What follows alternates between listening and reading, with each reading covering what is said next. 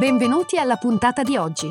Questo è The Big Fat Voice, il podcast dove psicologia, musica e teatro si incontrano e si intrecciano, ideato e condotto da Massimiliano Becco Gagliardo. Per maggiori informazioni e per contattare e fissare un appuntamento con Massimiliano, puoi mandare un'email all'indirizzo thebigfatvoice-gmail.com e puoi visitare il sito www.thebigfatvoice.com. Puoi seguire la pagina Facebook The Big Fat Voice e richiedere l'accesso al gruppo Facebook The Big Fat Voice Podcast Community. Iscriviti al podcast e buon ascolto!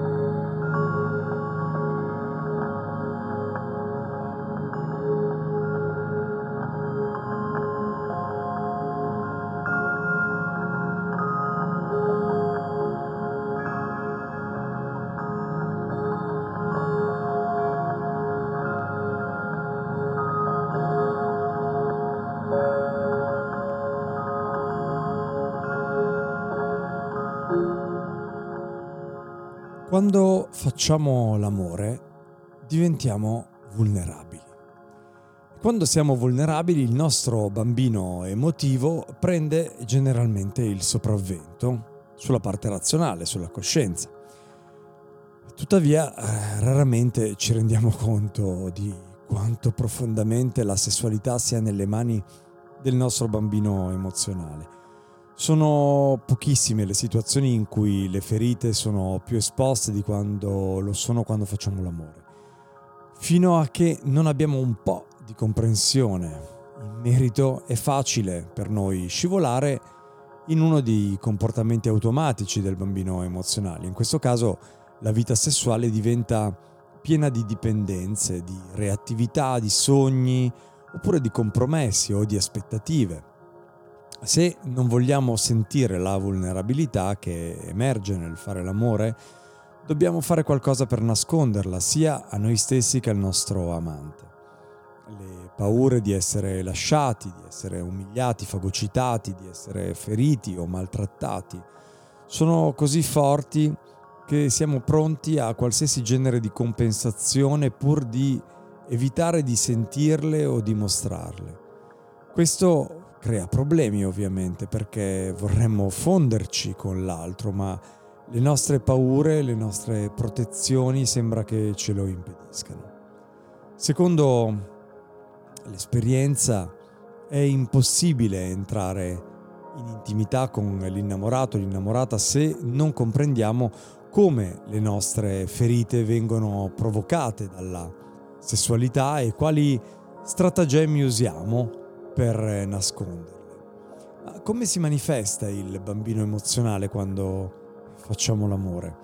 Se il nostro bambino emozionale ha una profonda paura di essere abbandonato o sente di essere stato privato di amore e di sicurezza, questo facilmente emergerà nel modo in cui ci relazioniamo sessualmente.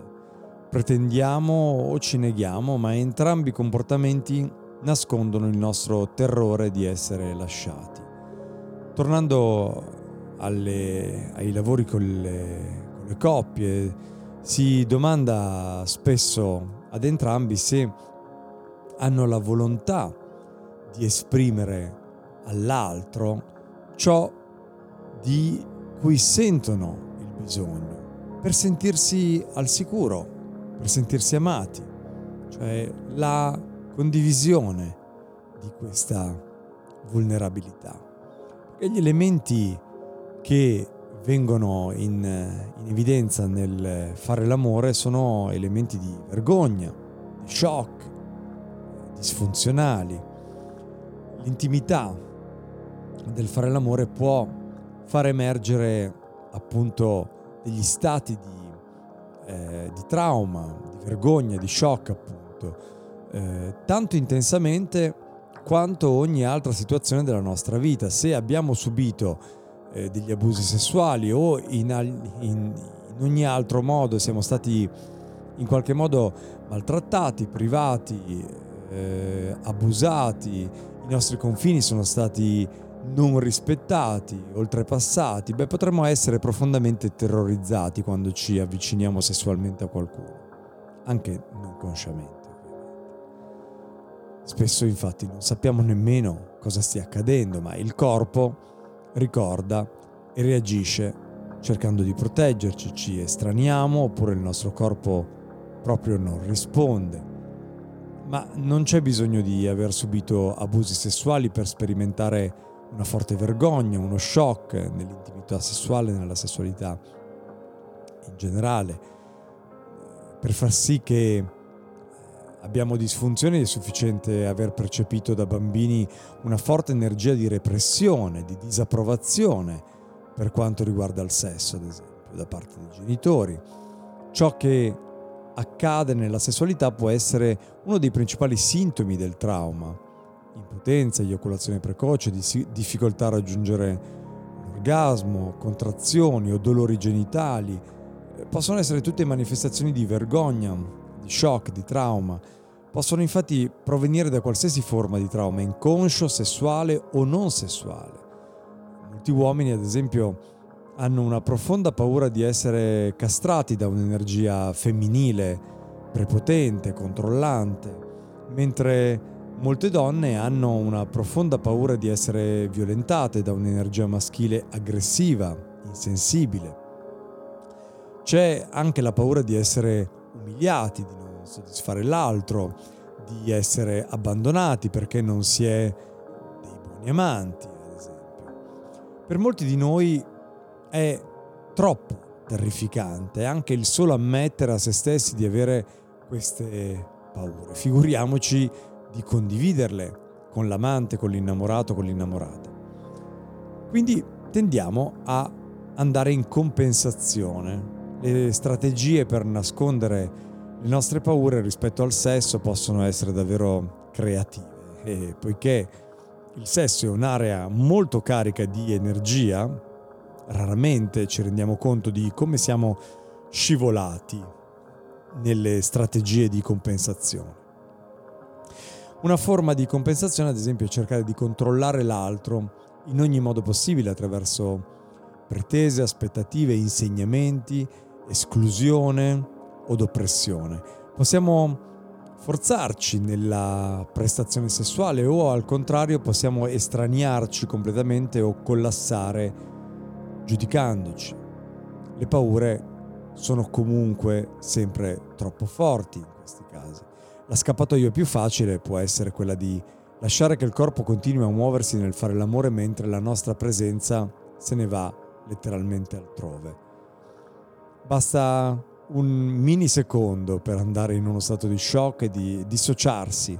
Di solito non abbiamo nemmeno l'idea di cosa sia successo, di cosa stia succedendo. Anche il più piccolo stimolo può far emergere un trauma che è nascosto e noi non ce ne rendiamo conto eppure ce ne andiamo ce ne andiamo letteralmente dal posto in cui siamo. Allo stesso modo eh, può anche riempirci di vergogna, di umiliazione e la nostra energia sparisce completamente. Tutto ad un tratto ci sentiamo malissimo, vogliamo solo scappare via, oppure troviamo un modo di nasconderlo. Possiamo diventare una macchina, invece, diventare bravissimi, usare il sesso per continuare a muoverci meccanicamente, mentre in profondità Forse, senza nemmeno rendercene conto, proviamo una profonda vergogna. Beh, iniziamo a prendere contatto con tutti questi elementi, iniziamo a guardarli, iniziamo a sentire il dolore, anche legato alla sfera sessuale, al fare l'amore. È doloroso per entrambi.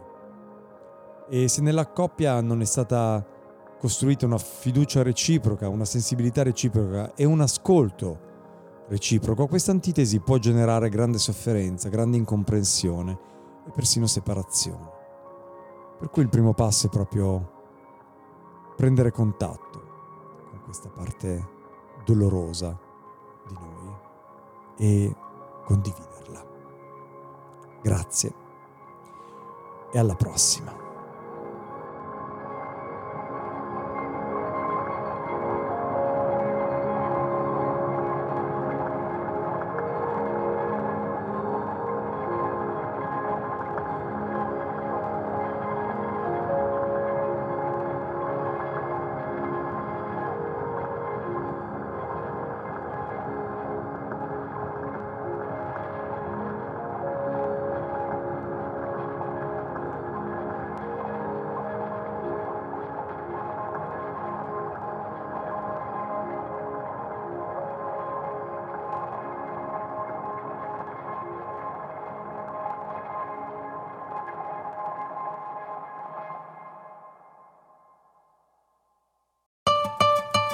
Hai ascoltato The Big Fat Voice, il podcast dove psicologia, musica e teatro si incontrano e si intrecciano, ideato e condotto da Massimiliano Becco Gagliardo. Per maggiori informazioni e per contattare e fissare un appuntamento con Massimiliano, puoi mandare un'email all'indirizzo thebigfatvoice-gmail.com e puoi visitare il sito www.thebigfatvoice.com, puoi seguire la pagina Facebook The Big Fat Voice e richiedere l'accesso al gruppo Facebook The Big Fat Voice Podcast Community. Iscriviti al podcast. Grazie per l'ascolto e arrivederci alla prossima puntata.